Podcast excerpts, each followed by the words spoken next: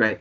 So good afternoon, everybody. Um, I'm Peter Bergermann, um, and welcome to this uh, to the third, well, in in effect, really, in reality, the second uh, seminar for the Reconsidering Zionist uh, Early Jewish sorry, um, Nationalist Ideology seminar, which we possibly should have renamed the Victory of Human Perseverance in the Face of Technological Adversity seminar. But anyway, here we are.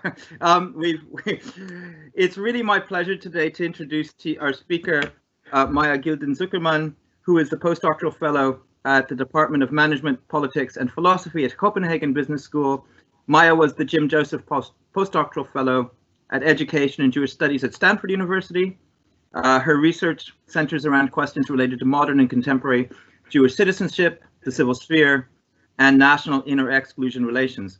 She's co-edited the book called New Perspectives on Jewish Cultural History, Boundaries, Experiences, and Sense Making that was published by Routledge in 2019. She holds a PhD from the University of Southern Denmark in Middle Eastern Studies, an MA in Sociology and Anthropology from Tel Aviv University. Maya, um, over to you. Thank you very, very much for speaking for us today. Thank you so much. Thank you for spending the afternoon here. Um, though I would have loved to be in Oxford right now, I will stay here in Copenhagen. So it uh, seems like almost a surreal pleasure an honor to be granted 45 minutes to actual practice what I gener generally just have time to preach. As I've been arguing for some years now, I contend that early Zionism should be studied and understood as a range of manifold ongoing processes, rather than discrete events or entities. However, the thing about manifold processes is that it takes some time to unfold and outline them in front of an audience. Moreover, it's often an incomplete task as processes are infinite in both time and space. So nevertheless, I'll use my time today to give you an extended example of how Zionist emergence can be seen as a fragmented, ongoing, fluid process that was always negotiated through practices and meaning making. To state my purpose as concisely as possible, I want in this lecture to show Zionist emergence as a cultural process of meaning making. So let me now flesh out what I mean with these terms one by one so that it becomes clear what added value this perspective can have for the study of early Jewish nationalism. Um, after this brief uh, conceptual mapping, and I promise it will be brief, I will move on to the fun part of bringing us all back to the spring of 1897, where we'll travel with a group of Jews to Palestine in order to understand what Herzl, Palestine, and Jewish national collectivity could mean for Western identified Jews at the end of the century. So I want to briefly address three concepts um, that are important for this lecture. I tie these concepts to the general framework of cultural and pragmatic sociology, following the lead, among others, of um, Yale professor uh, Jeffrey Alexander. So the three concepts are process, meaning making, and cultural structure. And if you could um, go to the next slide, thank you.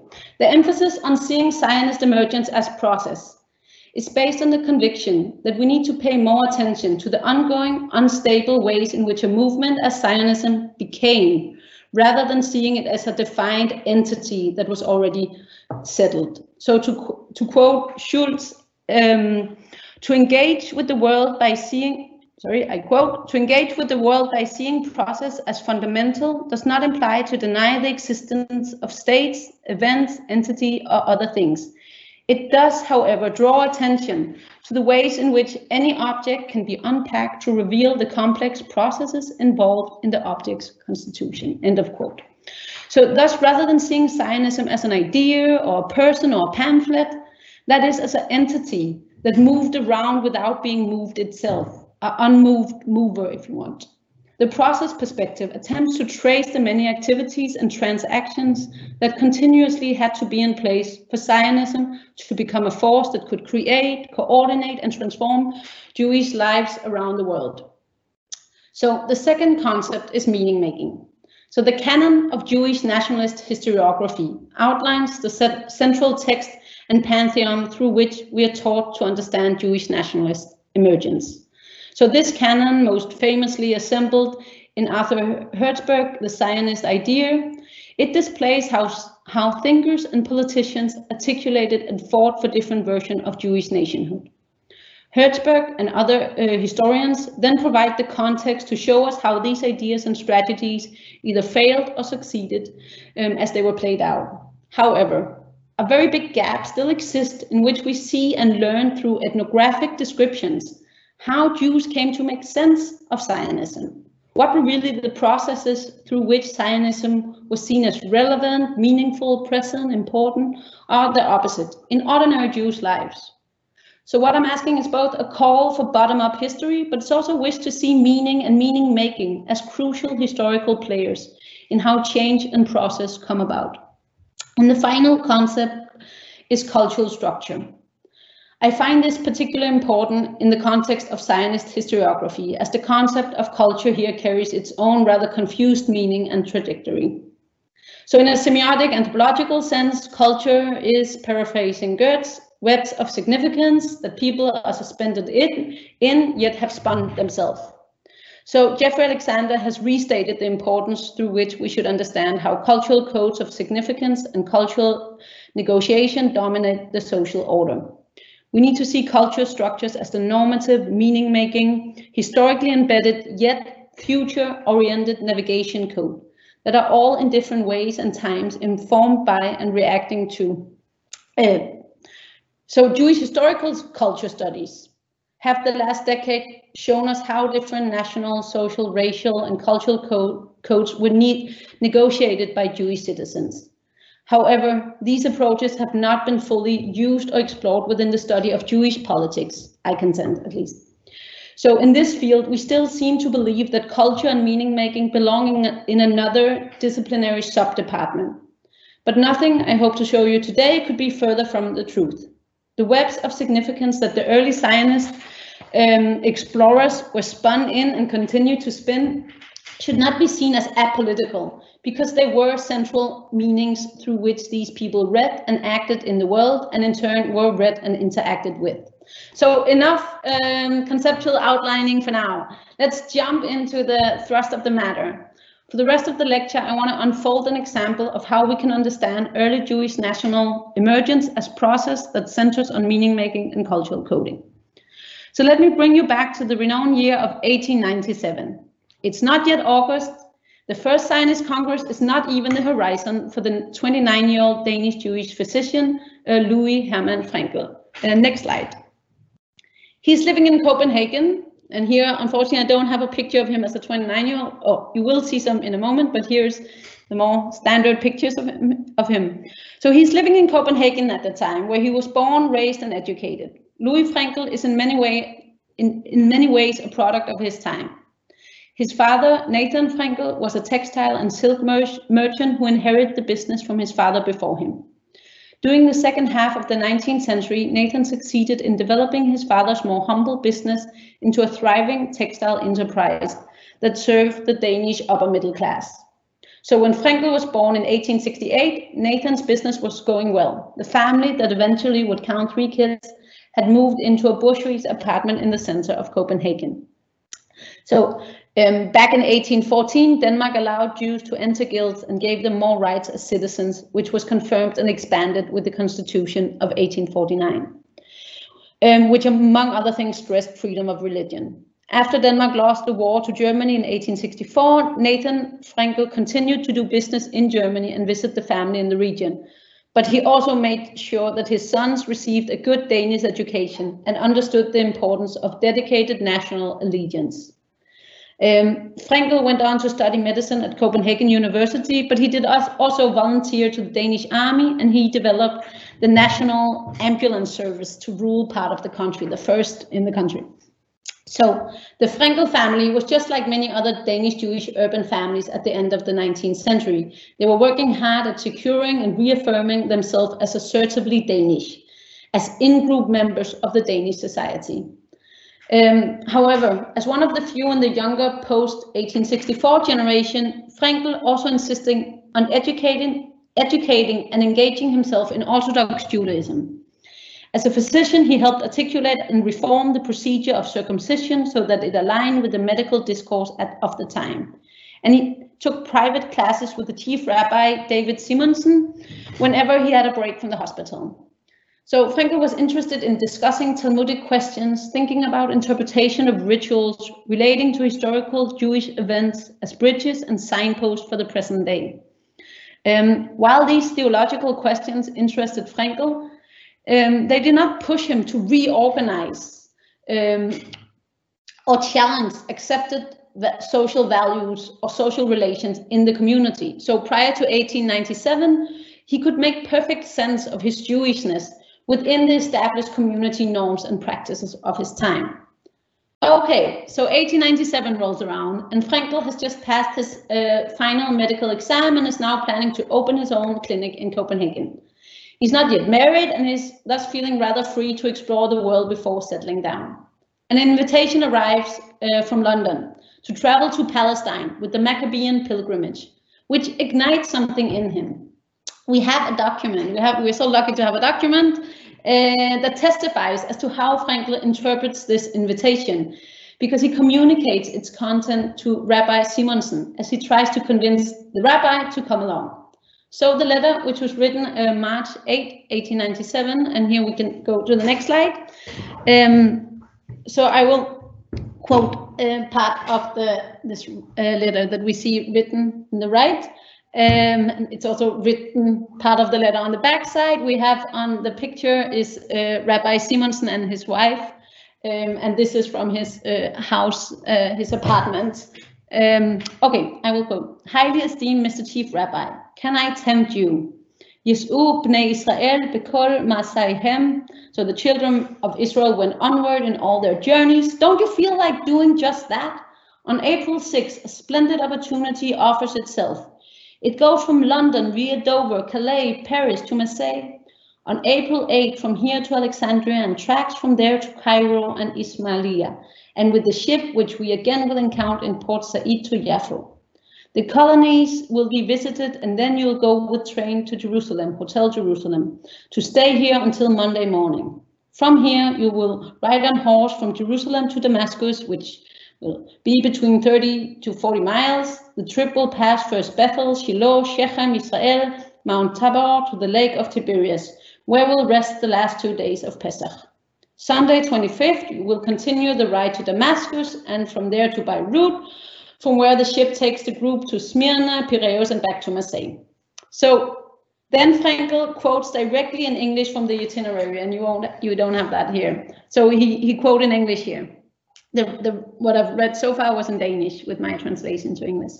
Kosher food will be provided throughout on board the steamer, at the hotels, and on camping tour in Palestine. And a Jewish cook or shochet will accompany the party. And Fraenkel continues, and with added to this, and he goes back to English, washing is done at the hotels, but not in camp. Uh, I would say that it all looks very tempting and the list has probably not ended. The purpose of the tour is to arouse interest among the Jews for Palestine, and it is hoped that the tour will be basis for literary works. So end of quote. Without wrapping up the suggestion further, Fraenkel in the letter immediately moved on to mention the edit he had been doing on the recent proposal to reform uh, the procedure of circumcision uh, and he asked the rabbi to confer more on this matter when Fraenkel returned home from the medical visit at the Royal Frauenklinik in Dresden, where he's currently at. He ended the letter noting that there wasn't much to say about Dresden. He writes, I quote, the Jews are living an art secluded life here, and there is not much life in the other residents, except when they burn off their churches, end of quote. So, as we just heard, Fraenkel framed the trip to Palestine with this biblical quote from Exodus, and thus from the outset encast the endeavor with purpose and meaning related to the theological ambiguous meaning of Israel, that is, as a promised land and a group of people. The trip, in this context, thus speaks to some of the core values of Judaism, namely the idea of a nexus in which the chosen people and promised land come together to form a sacred unity that it is disputable whether this nexus should be carried out in the specific and mundane forms that the rest of the letter suggests is initially a subordinate point. So in fact, Fraenkel suggests in the letter that it was the many exciting stops and the comfortable amenities of the travel that would bring the Israel of Israel, the children of Israel onwards. The letter seemed to express an excitement of the synergy between these elements which made it all look very tempting. Palestine, the grand tour, and luxury amenities. Only at this point in the letter did Fraenkel mention a supposedly larger purpose behind the tour, to evoke interest for Palestine among Jews and inspire literary works based on the journey. So while Fraenkel noted that these were the purposes, he did not add, add excitement or expand further on, the, on these purposes. Instead, they appeared rather isolated from the rest of the described synergy and newness. So the purpose were mentioned there, but not part of what Fraenkel, what got Fraenkel excited about going, and presumably also what, not what he thought would get Rabbi Simonsen going. So, moreover, Fraenkel grounded the letter in mundane and immediate matters, namely discussions surrounding the question of reforming or editing the legislation related to circumcision. And finally, there was the observation of the withdrawn Jewish life of Dresden that, that left Fraenkel unimpressed and somewhat disdainful about the local Jewish community. So why does this matter? How can this letter be seen as a first cue in the tracing of the cultural process of Zionist meaning making? So first and foremost, letters offer us a quite unique and thick description of the situated circumstances in which the suggestion to travel on a Jewish tour to Palestine in 1897 inserted itself. The letter juxtaposed different issues that, though not related in immediate content, all relate to certain cultural coding of collective Jewish life in early 1897. So starting backwards, there was the physical presence of where Fraenkel was currently situated, the city of Dresden. When Fraenkel chose to convey to Simonsen, what he chose to convey to Simonsen about this city was that the Jews were not asserting themselves in the public life.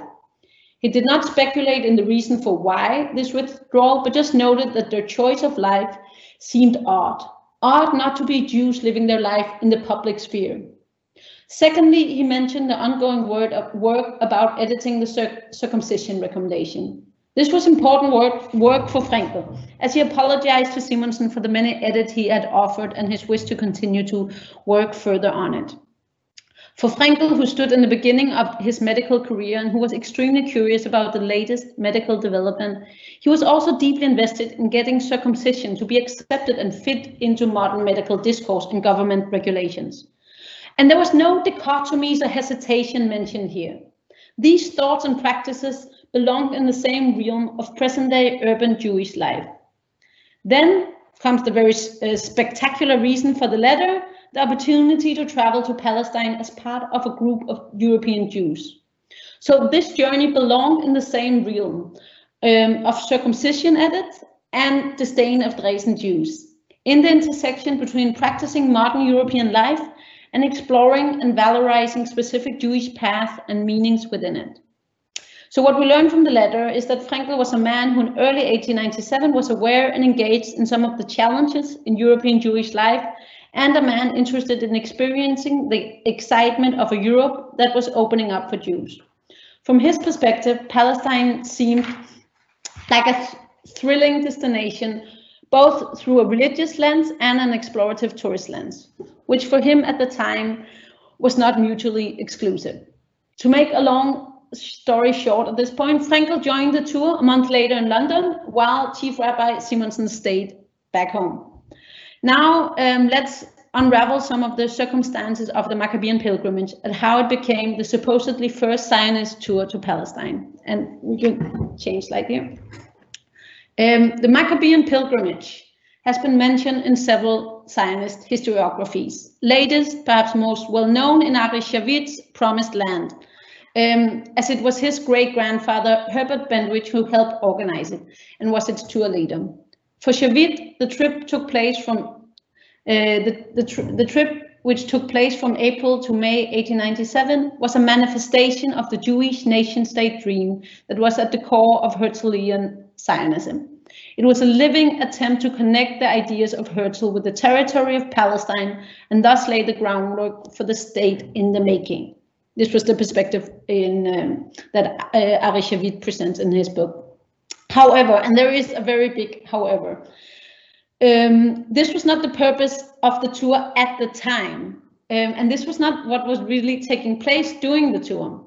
So Shavit does not unfold the complex meaning making that was taking place at the time, and he thus misses out on a fantastic opportunity to see what and how this first group of Jews who set out to assess Herzl's idea vis-a-vis -vis the reality of Palestine, how they really engaged themselves in this project. So Shavit overlooks the web of meanings that they try to make sense of and navigate in. And this becomes clear already when we look um, at the public discussion between Herzl and Bentwich about the very purpose and framing of the tour. So just a brief background into how the pilgrimage came about in the first place. So in their Judenstaat, uh, which Herzl had published a year earlier, Herzl explicitly stated that he believed that a group of Western Jews should be in charge of materializing what he termed the Zionist idea.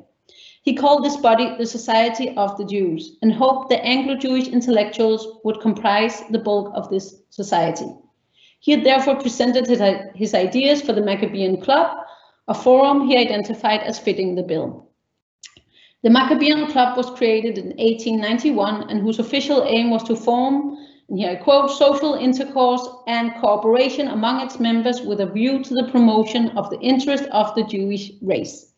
So indeed, it was a club that aimed at creating an intellectual Jewish milieu without expressing or affiliating with any political, religious, or economic parties or interests.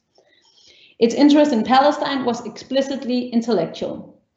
It had invited Herzl into its club in the summer of 1896 as a Jew of letters, not politics, as it was mentioned in its program.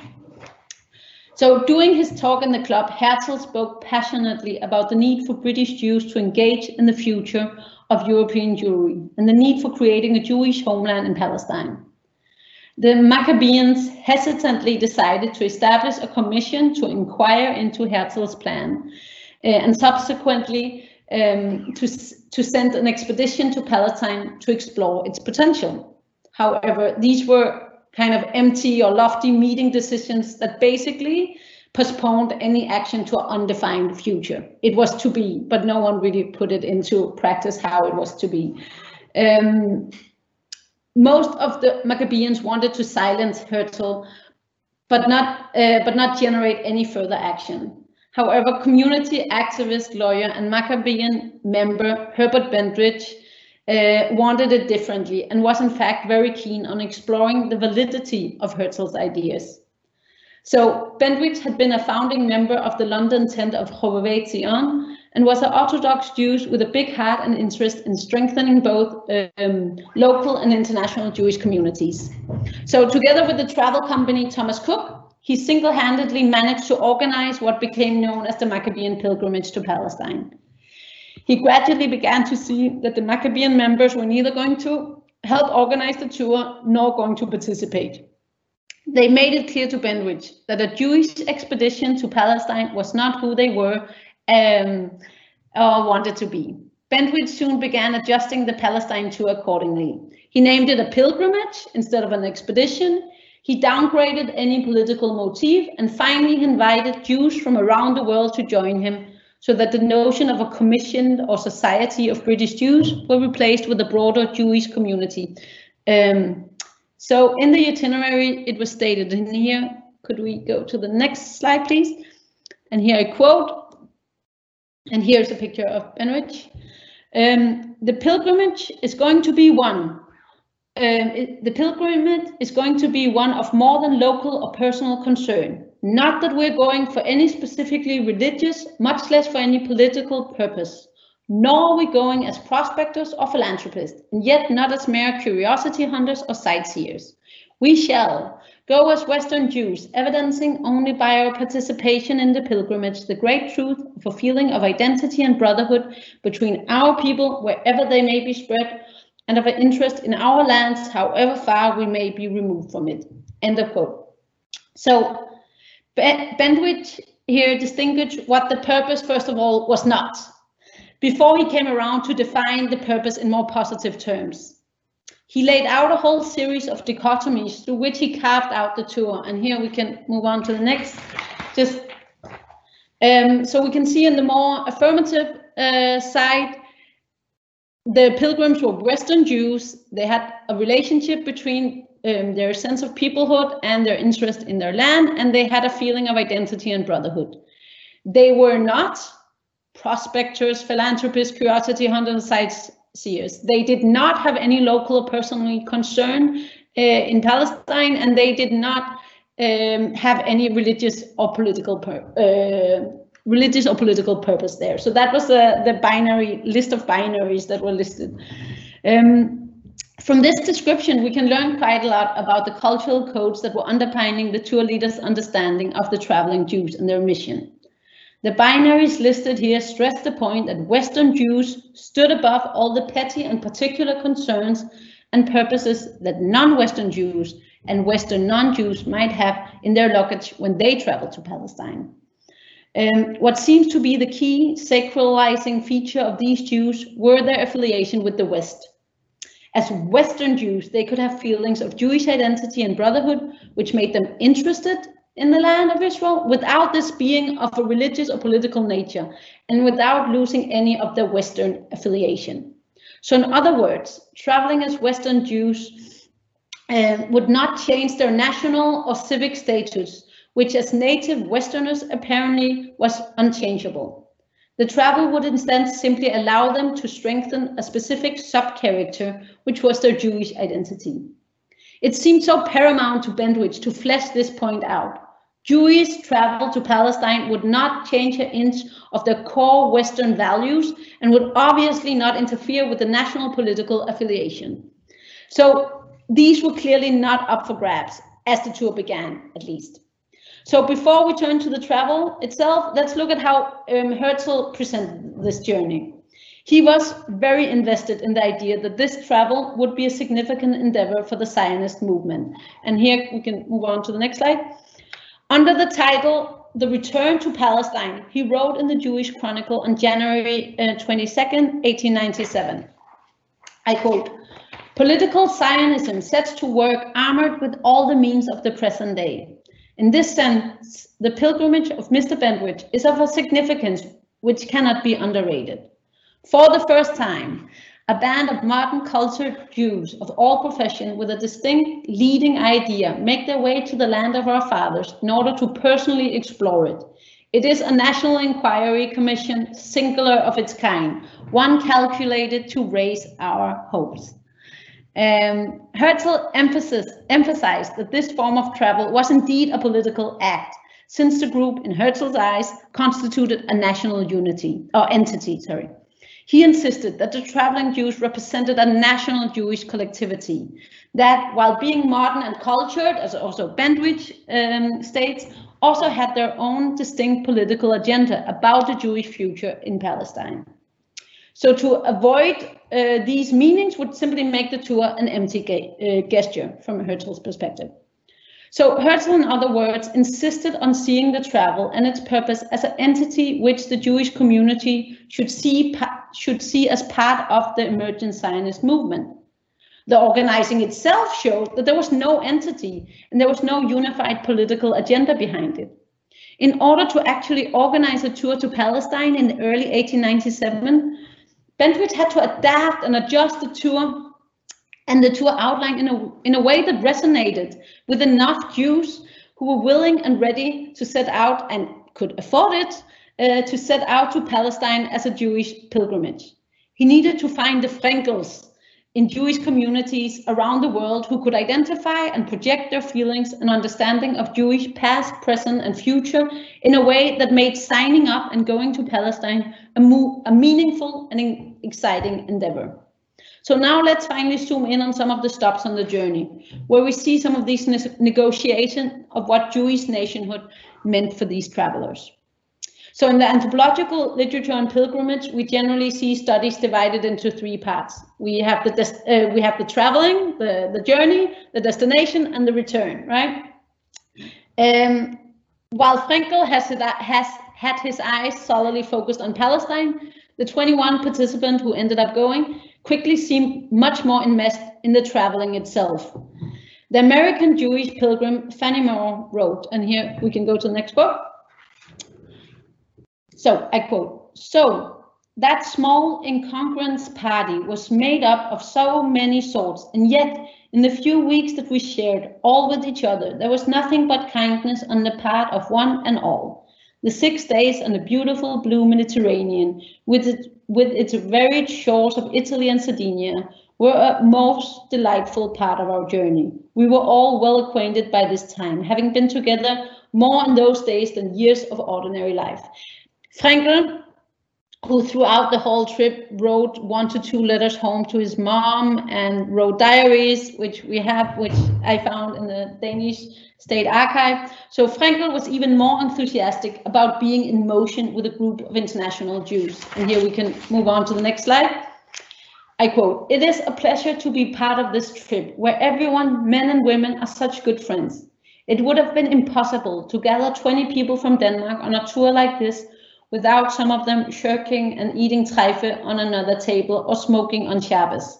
One does not have room for homesickness. One is completely at home here, and that in the middle of the sea, where we see no living creature other than ourselves. End of quote. So, as prescribed in the anthropological pilgrimage literature, the traveling itself creates an intense sense of community um, and a temporary erasure of social differences. Commun communitas is the anthropological concept for this phenomenon. So, but what is interesting in this part of the process of the Jewish pilgrimage is that the space created among the travelers was not in fact a classic uh, Victorian uh, case of anti-structure, that is a liminal space liberated from normal structural conditions.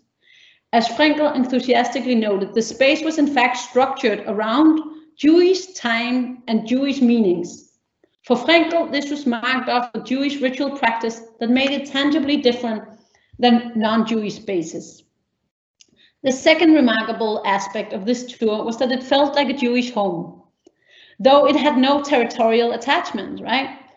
Fanny Mer went as far as to call the time on the boat itself homecoming. So when they come to the boat, when they had been um, on shore and come back to the boat, she said, I'm coming home. So almost identical to what Herzl later wrote in Altneuland, and I wonder whether he has he had read uh, Fanny Mer's writing. So what he wrote in Altneuland when he described Western travelers coming to Palestine, declaring on board the ship that that was in fact Zion itself. Um, these Jews expressed, in other words, a Jewish belonging to each other and the non-territorial community that had taken shape and meaning before the group went ashore in Palestine. This group feeling was not expressed in political terms or vision, but it, it was noted as a new experience of Jewish collectivity. It was marked as a different Jewish community sensation than they had hitherto, hitherto engaged in, where social and religious differences were put aside and geographical attachments forgotten. Arriving to Palestine, however, and here we can take the next picture, arriving to Palestine, however, generated much more conflictual feelings. For Palestine was not a shrine or an organized, formalized sacred destination, as the end of pilgrimage traditionally entails. The feeling of, of elevated Jewish collectivity that was generated along the way quickly began to disintegrate as the participants tried to make sense of the things they experienced in Palestine and connected these with the past they embodied and the future they imagined. So just like the travel itself proved to generate a lot of unexpected feelings of Jewish collectivity that were not irrelevant for the larger nationalist uh, project, the actual seeing and being in Palestine um, proved paramount to a new layer of feelings among the pilgrims. As we shall see now, these feelings did not, however, align neatly with Herzl's image of a new Jewish homeland. For Fanny Mer, the excitement and joy about the whole pilgrimage so far, that ended almost as soon as they went ashore in Palestine. In her own words, I quote, so ended those quiet, peaceful, happy times, end of quote. So in rather, or in complete Orientalist terms, she described the arrival to Yafo as follows. I quote, the arrival on shore where Eastern life in all its degrading aspect met us in reality. The walk through the town amidst great filth happened to be market day. The human beings, animals, vegetables, meat and fruit formed one mass that reviewing it from the balcony of the hotel was entire conglomeration. The street is narrow and as I said, very filthy. End of quote. In this perspective, Palestine was immediately identified as the backward East that represented all the values and social forms that the West, and thus also these Western Jews, had either rejected or progressed away from. For these pilgrims, Palestine could hardly be distinguished from, from the landscape. Jewish Palestine could not be distinguished British Jewish writer Samuel Levy Bensusan turned into the most Palestine critical pilgrim after the visit, um, which can be read in his description of Jerusalem, which was published in Jewish in the Jewish Chronicle on May 14, 1897. So here I quote, the people who pray for the return to Jerusalem, who hope that Israel may again become a nation, who are enthusiastic about the city of our forefathers, would do well to spend a short time in the city. Jerusalem, um, through the medium of a first impression, is a city hopelessly sad and sadly hopeless. And though there's a perceptible quiver of new life in the younger generation, it is as yet too faint to justify an anticipation of the return of ancient glories. End of quote. Another British uh, Jewish writer, more known, Israel Zangwill, echoed some of these sentiments when he described Jerusalem as, and I quote, a ruined country in which one rode for hours amid rocks and stones then made him feel himself in the presence of the rib of Mother Earth. End of quote. However, for Zangwill, there was a silver lining in the whole Palestine experience. Unlike Bensusan, Zangwill was drawn to some of the Jewish inhabitants that he met, which he described as, and I quote, fascinating types of both kind of dreamers. Those who dream with their eyes shut and those who dreams with their eyes open. Um, Though Zangwill's encounter with these people, through Zangwill's encounter with these people, he engaged with rather than rejecting part of his own Jewish self. It gave him food for thought, though it did not sign him up unequivocally for the Zionist cause. For Fraenkel and Bentwich, however, two Jews who shared an Orthodox background and both worked in the liberal professions, the experience of Palestine became key to their future commitment to Zionism. Unlike many of the other pilgrims, what Fraenkel and Bentwich saw and perceived during their stay in Palestine added further layers to the Jewish community or commonality, their solidarity and the homeliness that they experienced on the journey so far. Um, Fraenkel expressed this in organic, sedentary nationalist terms when he wrote home, and I quote, even though we have not yet seen milk and honey flow, I don't believe that I've ever seen such a fertile country, nor have been in such a lovely climate. You feel that you belong here, and I can almost compare us with flowers that have been standing in a pot, but now are planted where they're taken from. The comparison is not mine, but it's pretty and it's true. End of quote. Bentwich wrote in Jewish Chronicle on June, June 4th, 1897 that, and I quote, um, the pilgrims found the land a garden, the path for days edged by a very garland of flowers. It was indeed a country which might be said to flow with milk and honey, and the scenery through which they passed had every variety of charm in it, from the imposing grandeur of the Alps to the softness and diversity of our English lakes. Jerusalem, the much maligned, was still a beautiful city. End of quote. So while Fraenkel expressed an identification of true and authentic Jewish roots in the country, a nativist kind of belonging. Bentwich rather depicted how you could see European, European topography in Palestine, right? Palestine would thus align with the Western Jewish values through association between these two places. So these were rather different interpretation of the relationship between Palestine and the Western Jewish pilgrimage, though both of these reasserted some aspect of the Herzl's scheme. So returning to the question of Zionist emergence, I'll begin by noting that the various experience, feelings and opinions that the pilgrims developed about Palestine and subsequently about Zionism was, was not there prior to the trip.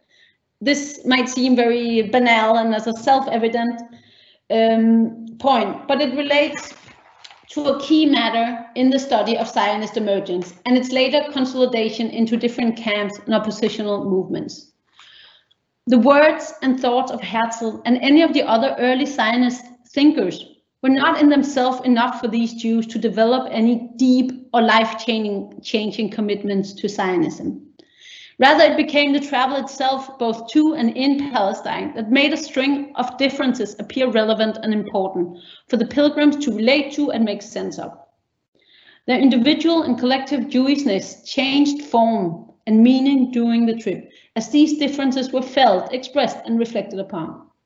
However, as long as the trip was on and the group remained together, the participants seemed to stay in a friendly mood.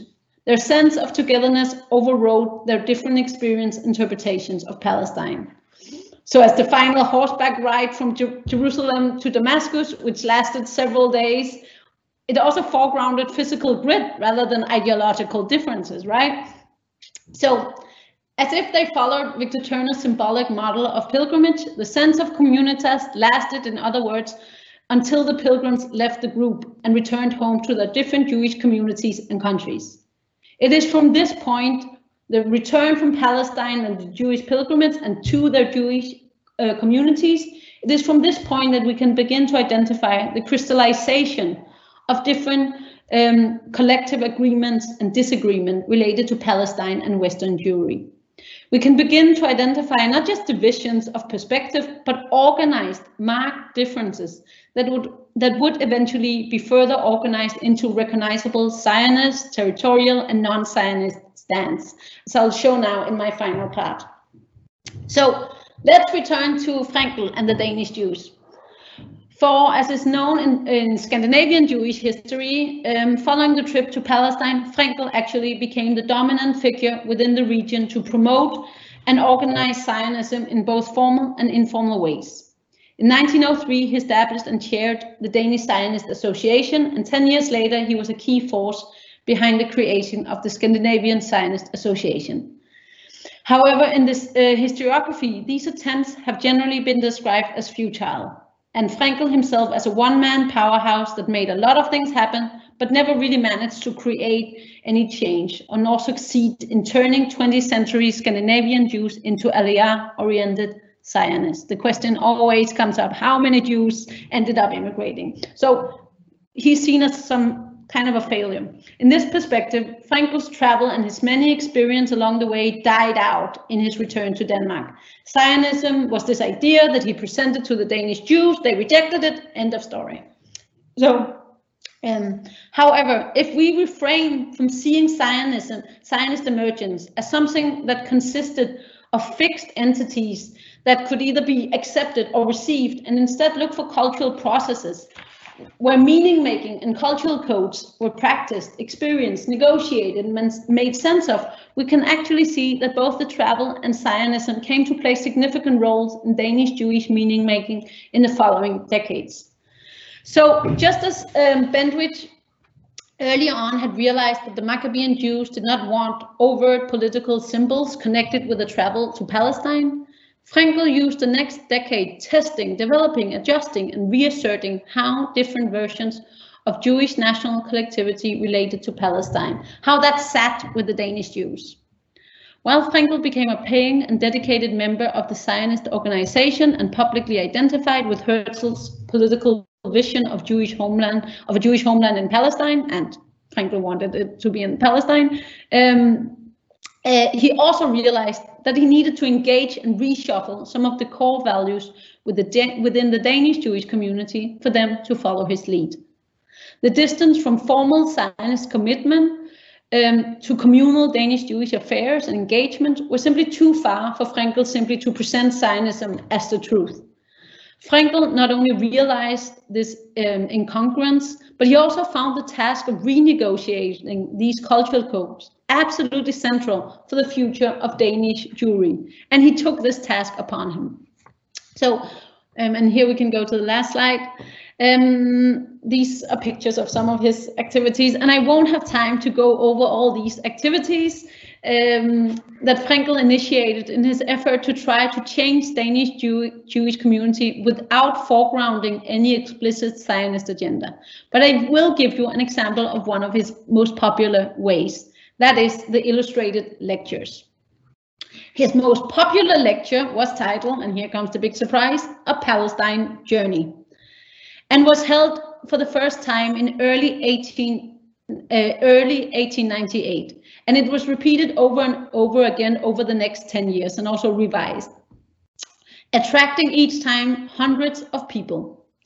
It was organized not as a Zionist event, though sometimes it was also a Zionist event, but many, most of the time it was not a Zionist event, but an event for the Jewish and non-Jewish cultural public of Copenhagen. Fraenkel invited the audience to join him on a trip to Palestine. And here I quote, Ladies and gentlemen, he opened the lecture, we are going on a pretty long journey and are going to see quite a lot in a very short time. The largest Mediterranean steamer shall bring us to Palestine. End of quote with more than 100 um, pictures of Palestine accompanying him, which he had received from his Zionist contacts in Berlin. He took the Jewish and non-Jewish audience through a highly selected tour of what he evoked as a Jewish Palestine. An example of this can be seen in his evocation of Jerusalem. Here I quote, Finally, we are in Jerusalem. What unique sound has the word Jerusalem? We have heard about it from childhood. There has always hovered something mystic about it, something eternally distant in time and space. And now here we are. To describe this, the impression one gets, the first time one puts its foot down on the ground here is impossible. It has to be felt. One is both happy and overawed at the same time, end of quote.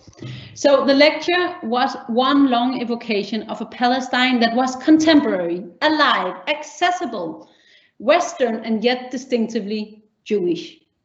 At no point did Fraenkel mention Zionism. Instead, he placed people, the audience, in this performative place where they were there with their senses and could experience what it was like to travel and be a part of a Jewish homeland in the making. Rather than try to convince Copenhagen Jews to sign up for the movement, he tried to change their immediate feeling and perception of contemporary Palestine and Jewish belonging. So in this process, Fraenkel needed over and over again some of the core values of Danish Jewry that among other things define the Danish Jews through privatized religious belonging and Danish territorial nationality. To continuously place a modern Jewish Palestine in the middle of the Danish Jewish public was in fact a major accomplishment that gradually gave way to a more expansive, expansive understanding of Danish Jewish belonging. While the vast majority of Danish Jewish Jews prior to World War II never identified as Zionist, many in practice began to enact um, a Jewishness that allowed for an ethnic identification with Jewish others both inside and outside the Danish borders. So Palestine, Jewish immigrants, Jewish politics and Jewish world affair gradually ceased to be seen as something antithetical to Danish Jewishness. Instead, it became the realm of what Danish Jew Jews could and sometimes even did relate to, join, discuss, and sometimes appropriate. So, just to round up now, did the travel to Palestine in 1897 really cause all this? Can Fraenkel alone accurately be attributed as the central force behind these changes? No. From the cultural sociological perspective that I unfolded during this lecture, process and meaning making rather than individual events or persons should be seen as central. As I've outlined over the last 40 minutes, many processes um, intersected for Fraenkel uh, to change his perspective and for him to manage to translate some of these experiences to a Danish Jewish audience. However, in the context of enriching our understanding of Zionist emergence, we need to construct more empirically thick descriptions like the one that I presented you with, that represent the thrust of meaning making that was happening for Zionism to evolve, create change, and get Jews mobilized both for and against its main ideas. Thank you.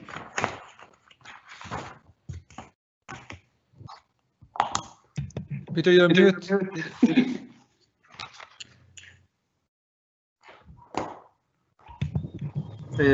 I think I read somewhere that you're, you're still on mute has been like the most quoted um, sentence of 2020 anyway. So, and I'm happy to embody that and, and kind of own it. Uh, Maya, thank you so much for a really, really interesting and quite new, actually, um, uh, you know, kind of uh, take on all of this stuff. I have a fair few questions. I'm not sure how erudite some of them are. I think I was going to start off, if you don't mind, I'll take the advantage of, of, of taking the first question, and maybe I should go to the chat just to see our questions already published. Okay, so I, I can't see anything. Um, hold on, I just hope this is doesn't take my screen off. Uh, it does take my screen off. Okay, right. Um, okay, so I don't know. I've got it. Hold on. I've got anyway. Um, right. Um, so my, sorry, I'm, I can't, uh, I can't get, I can't see any of the questions, Jakob. Oh yes, I see it. How to do it. Anyway, sorry to, but sorry, Maya. I mean, you talk about this, the idea of the process, which I, I totally agree with you. That we we speak so much of kind of, you know, the teleological idea of Zionism. Of course, the telos changed over time, and we I'm just think I'm not even sure we defined the telos at the beginning, you know, or that you know the, the kind of the as you say the proto-Zionists or the early Zionists defined as telos.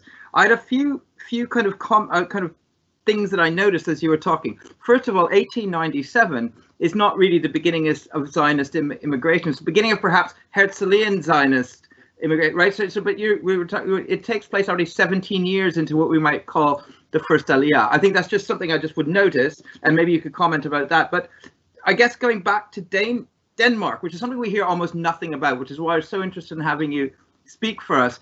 Um, you know, there's there's I, I, suppose the one thing we didn't talk about too much, and I wanted maybe if you, if you could comment upon this, is uh, so much of what informed Zionism or the, or the, embrace of Zionism or the rejection of Zionism had something to do with the tension in each per, in each particular European country between assimilation and anti-Semitism, I would say. And I just wondered if you could comment about uh, about that in the Danish context, please, if that's not too crazy a question.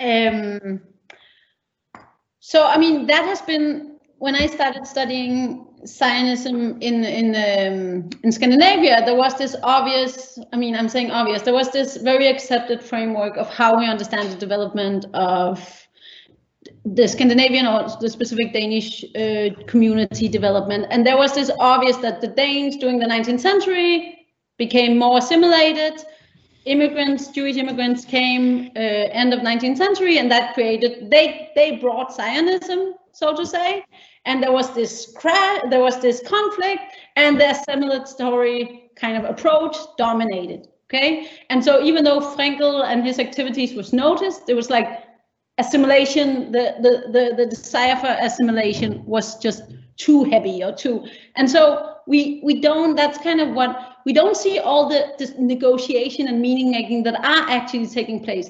What I mean, I almost stopped using the term assimilation because it just becomes this uh, cloud where we don't see all the movement actually happening. Okay, and this is really where I want to integrate cultural and um, political studies because there are a lot of the, the self-understanding are changing.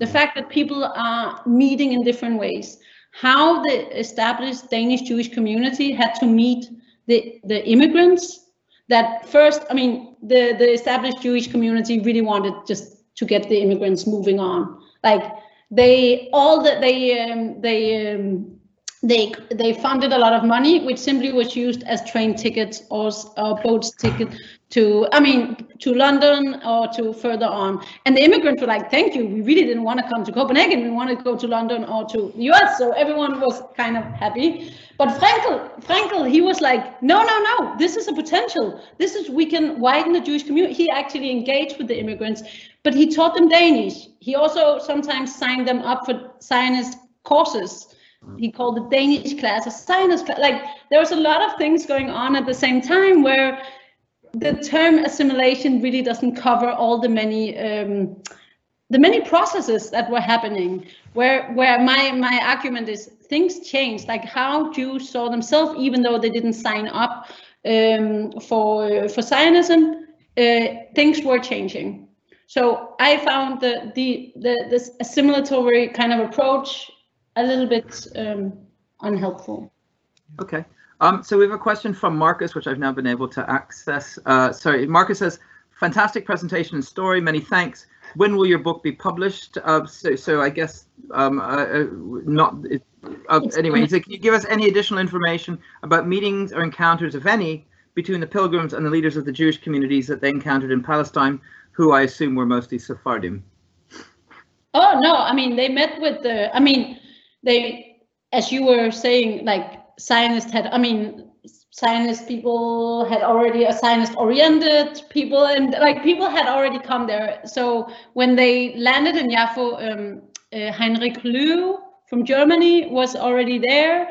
He welcomed them. Um, um, Ben Yehuda, they met with Ben Yehuda. They also met with the Sephardic, but they met with also all the people the younger people the colonists they call them um, they also call them the jewish cowboys uh, in um, and where did where did they go? They went to, of course, the the Alliance, um, the agricultural uh, school, and they met and they went to some of the colonies around. So they did definitely meet uh, in like they had many meetings a day with with the Jewish um, the issue that was there. Right. So the Jewish cowboys is quite funny. They could have missed a whole cinema, cine, cinematographer. Uh, Um, that was Fraenkel. That was from a Fraenkel letter. He saw Really? them. So- so because we he- missed the whole cinema genre. We could have had instead of the spaghetti western, we could have had the Kneidlock western or something like that. Um. So so Mark Sullivan. Oh, so Yakov, you were going to say something? What about the book? Uh, yes, about the book. Sorry, Marcus Ah, asked about the it's, book. I, it's, it's in the making. I, I, I, do, I do. I do. It's yeah. It is in the making. Okay. Uh, so, so Mark Sullivan asks, uh, very interesting to see how Fraenkel developed his approach um, just before Herzl's uh, eight, 1897 conference. I'm going to move my mouse down, but quickly became a follower of Herzl and advocate of Herzl's ideas.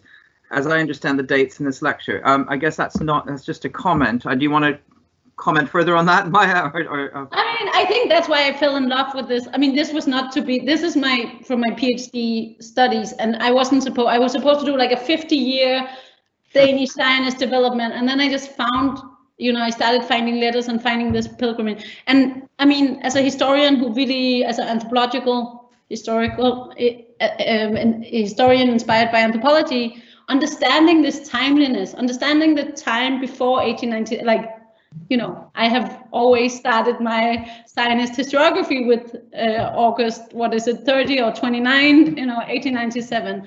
So I found it extremely interesting to see the time before, um, to understand what was crystallized. I mean, what positions were already there, what was in the making, how, I mean, that's really what I'm interested in. How does, how do one develop your political uh, positions, right?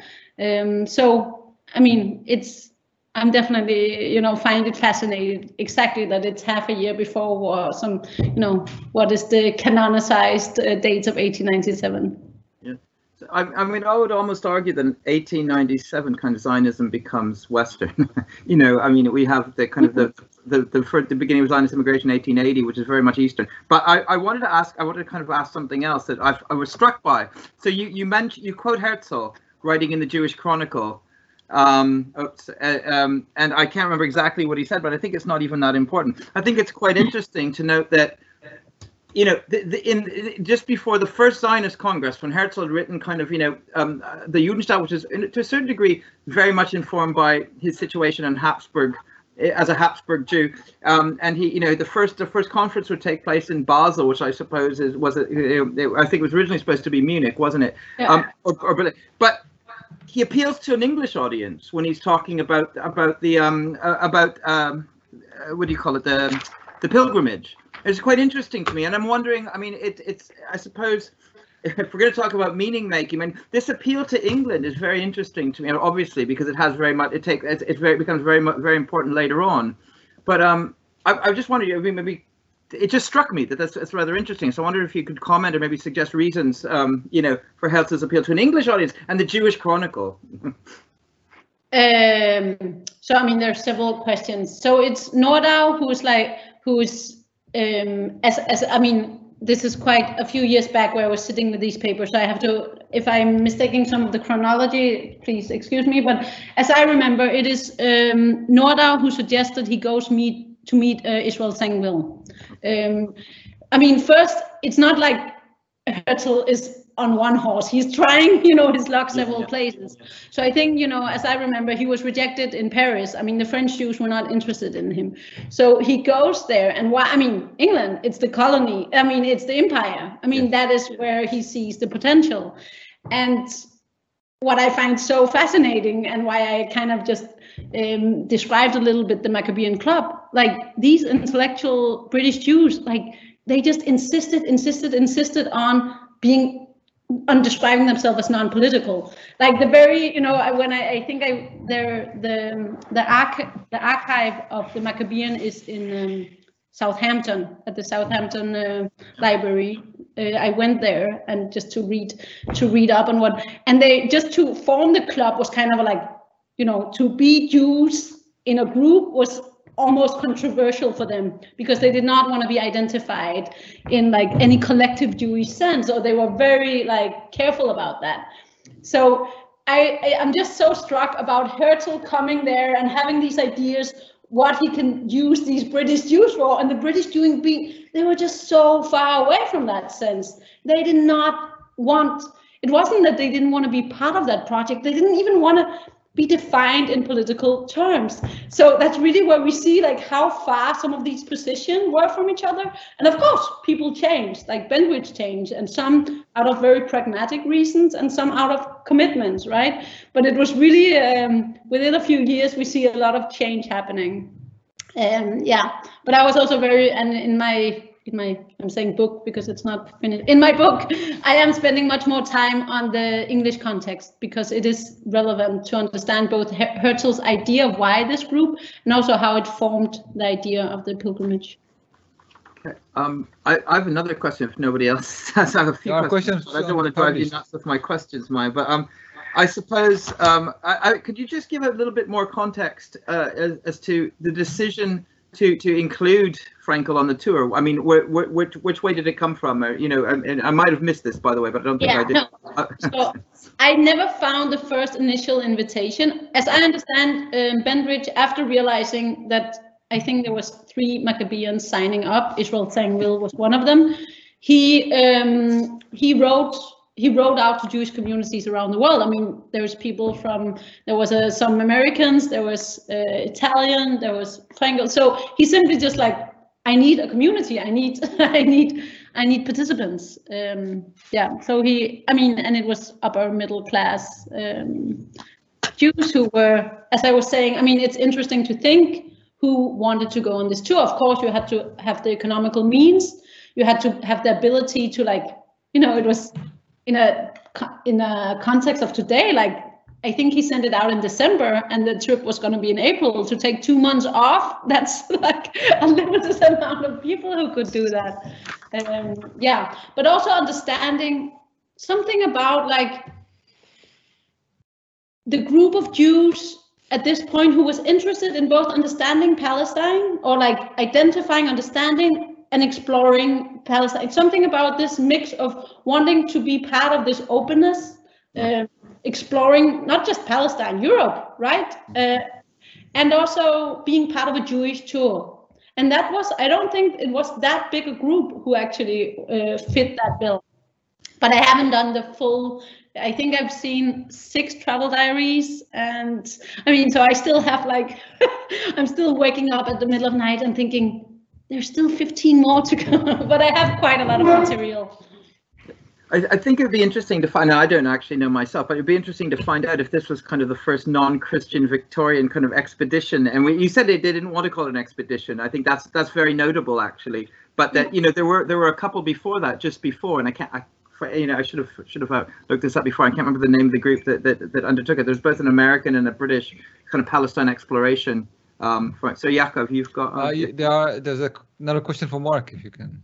Uh, so I don't. Oh, sorry. I it's I, uh, I don't have um. Sorry about that, guys. Um, I just don't have to scroll down. So can I ask Maya to say how Louis Fraenkel and his supporters in Denmark responded to the Balfour Declaration of 2nd November 1917? What was his activity after 1917 in Denmark and other Scandinavian countries? Um, Danish Jews seem to have followed the much larger British Jewish community in its approach so referred to Bentwich, senior father of Norman, obviously, and Weizmann um, was the key figure after 1917. Uh, um, and so Mark, so I'm just going to put the two together. Mark notes also that Denmark was a neutral country in 1914 uh, in the First World War and kept links with Britain throughout World War One. Yeah, so I think there's a few questions in there. I mean, first of all, so the Zionist headquarters during World War One were in Copenhagen, right? So you had to sign it. So uh, there was quite a lot of activities actually in those years. Um, Fraenkel, I, I, I, mean, he's connected with. He's actually put a. He's. I, I mean, as a doctor, he starts working more. He's traveling around in First World War, trying to figure out what he can, as a medical um, professional, do. But um, the the Balfour Declaration in the Jewish community was actually quite like embraced. So I'm saying Jewish community. It was dominated not dominated, but there was a big uh, group of Jewish immigrants and the Zionist headquarters and so on. So um, there was the descriptions I read was that there was kind of you know flags and so on. So the um, so that was the first question. The second question was that how it developed after World War One, or like in the interwar years? Balfour or- Declaration. Yeah, Yeah, yeah. What was this activity after 1917 in Denmark and other Scandinavian countries? Um, so that really becomes a much, I mean, I, I haven't fully mapped that. Uh, I mean, I haven't mapped the interwar years because there's many different uh, kind of narratives going on. One is, you know, just building on the first thing, like, you know, Zionism was rejected. It was such a assimilatory country, and um, only when with um, the with the refugees started coming um, later on, like the Jewish community started taking care. But that's I'm not convinced by that narrative because I see many of the Yiddish uh, speaking, I mean, the East European Jews who ended up settling in Copenhagen, they created like a subculture, or I wouldn't say subculture, a parallel where there is theater, there is many more journals. There was a cultural life there. Um, where some, I mean, at some point, 1970, I, I think it's 1916, 17. Um, Copenhagen was one of the biggest uh, centers of Yiddish theater before it moved to, uh, Shalom Aleichem was there before he moved to New York. So there was these small, you know, there was a lot happening in the interwar period, which I don't think has been properly, like, you know, it hasn't been properly mapped out because we keep on focusing on the established, like, the Danish Jewish institution didn't change almost. There was very little change. The official policies wasn't that different. But what you do see is sports club coming, Zionist sports club coming, small like there was the football club and there was other things where you see that it doesn't seem like a you know major change because you know as I and I keep on repeating it's just seen as culture but mm. it changes completely the identification of the difference between a Jewish middle class kid actually playing soccer with others. That is not, uh, you know, that is has something to do with his self understanding um, as a Jew, where it's okay to to not okay, but it's part of his kind of habitus to actually sign up to social groups. So this was a long answer to say more research needed. Uh, so Jakob's got his hand up. Sorry. Oh, Yeah. another question. Yeah. So, so I just remember to scroll down. This is sorry, guys. Um, No, it's just a a technological. oh, just said yes. Okay, that's good. So I suppose uh, I just have what maybe one comment that might there'll probably be a final comment now that uh, unless somebody Another else. question. Oh, Jakob, go please. Thank you. Uh, thank you, Peter. Uh, thank you, Maya, for this uh, really thought-provoking. There's so many different strands that go into and outside of your uh, talk that I'm sure a book would be the, the necessary uh, volume Yeah. for considering this. And I'm tempted to speculate on so many different things. For example, and this is not a question, it's just a, it's interesting to think about this. Um, first of all, this um, Western European Orientalist disgust from Palestine of these uh, uh, dreamers, it sounds very much like uh, Herzl's own uh, impressions of uh, Jerusalem. When he arrived to Jerusalem, just he couldn't get to get he couldn't wait to get out of it, where he was following uh, the real pilgrimage of the of the Kaiser. Um, and it's also interesting to note the uh, uh, how bourgeois the whole experience is. You you noted that, right? It's not just taking all the money and and and uh, uh, and the luxuries that are promised by Thomas Cook, who's still selling traveling packages today. Uh, but uh, but also the whole experience of visiting in order to return and to compare this to two other kinds of visitations of Palestine of the time. There are obviously, well, maybe not exactly the same point, but in 10, 10 years' time, 20 years' times, the East Europeans would start coming, allegedly to stay, most of them not, but those of them who stayed came to do something completely different. And not only class-wise, but ideologically speaking, actually taking over the, the Zionist project. So to think about a a speculation of what would have happened to the Zionist project, were it not those East Europeans who took, who, who's taken over the project, but these bourgeois Western uh, uh, uh, travelers who are looking for some excitement and some, um, and also obviously to compare this to um, uh, Middle Eastern Jews who have been coming and going regularly as part of their own, you know, traveling in their own uh, spaces. Mm. But that's just a comment and it's not a question. I know. I have two questions, uh, if you allow me, and I think we I might exhaust our time together. Uh, first is an obvious question that I'm sure many people are asking in the back of their mind. So, have they met Palestinians? Have they met Arabs? In uh, I mean, because you mentioned they met some of the cowboys and some of the uh, colonizers, but did anyone stop to think about the inhabitants of the land? And second, uh, more specifically about uh, Fraenkel, I find it interesting that a, he invites the rabbi. B, he invites him while writing about circumcision. C, and I have really, I've read any nothing. I mean, you, you're introducing him to me first time, so I don't know if I'm completely missing the the picture. But also, when he writes this diary, he's complaining about those assimilated or non-observant Jews that they would run, mm. you know. So it's clear that for him, this. Uh, this fascination with the land has to do with an, an, a certain more traditional understanding of uh, of Jewishness. How did he feel with the secular dominance uh, of at least the, the Eastern European uh, Zionists? So I mean, uh, oh, there's. I'm sorry. How are we on the time? um, so let me just begin with the inhabitants of the land, as you said, the Palestinians. I mean, this is when you read at least all the most of the travel diaries that I've read, they describe the Jews, some of the Jews that they meet as inhabitants of the land yeah. as well. Like so, they don't. But of course, they distinguish Arabs, and then they uh, do they call them either just Jews or Palestinian Jews or something like that. So there's the, you know, the, they recognize or not recognize, they see these people, even like uh, a man like um, Heinrich Loewe, who's been there for like four years, you know, he's already a part of the.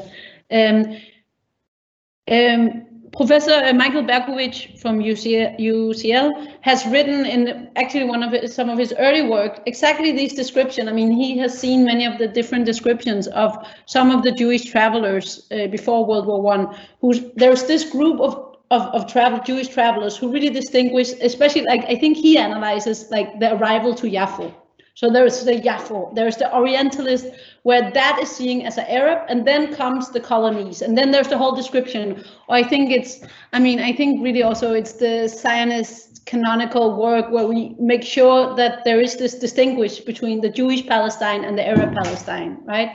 Um, and that becomes very important to see um, the the filth and the chaos versus the orderly road into the orderly road into um, uh, into the the for instance the, the the colonies right? It's being described as order and productive the jews are productive so that becomes one line um, and this is where it's interesting to see that these pilgrims have not yet been schooled right? They have not yet been schooled into seeing like no no you shouldn't see Yafo as um, a picture of the all of all of palestine. You should distinguish it so just to say that there's, um, I find I've been very inspired by uh, Professor Berkowitz's work. Um, and uh, what did I wanted to Fraenkel. say? So and what was Fraenkel and the secular? Yeah. Um, I mean, he was brought up in this. I mean, this was not a surprise for him. The Jewish community in Copenhagen wasn't that big. He was actually the exception. Um, and so he was used to um, the more Scandinavian secular form, the East European Zionism of a secular. I think that's. I mean that I, I don't. I mean I know there's been written a lot about the the fights, but I'm actually also like both Bentwich and and uh, Fraenkel and um, and Loewe and Hermann Struck, who was also often they were writing together. They all were, all of them identified quite uh, with Orthodox Judaism and ended up um, um, establishing their own um, the Mizrahi Zionist organization, which I try to reach their archive in Jerusalem, but it has it's kind of quite chaotic. Um, so I haven't fully gone down that path yet. But there is something um, that yeah, I'm sorry, I'm giving you very a half answer there.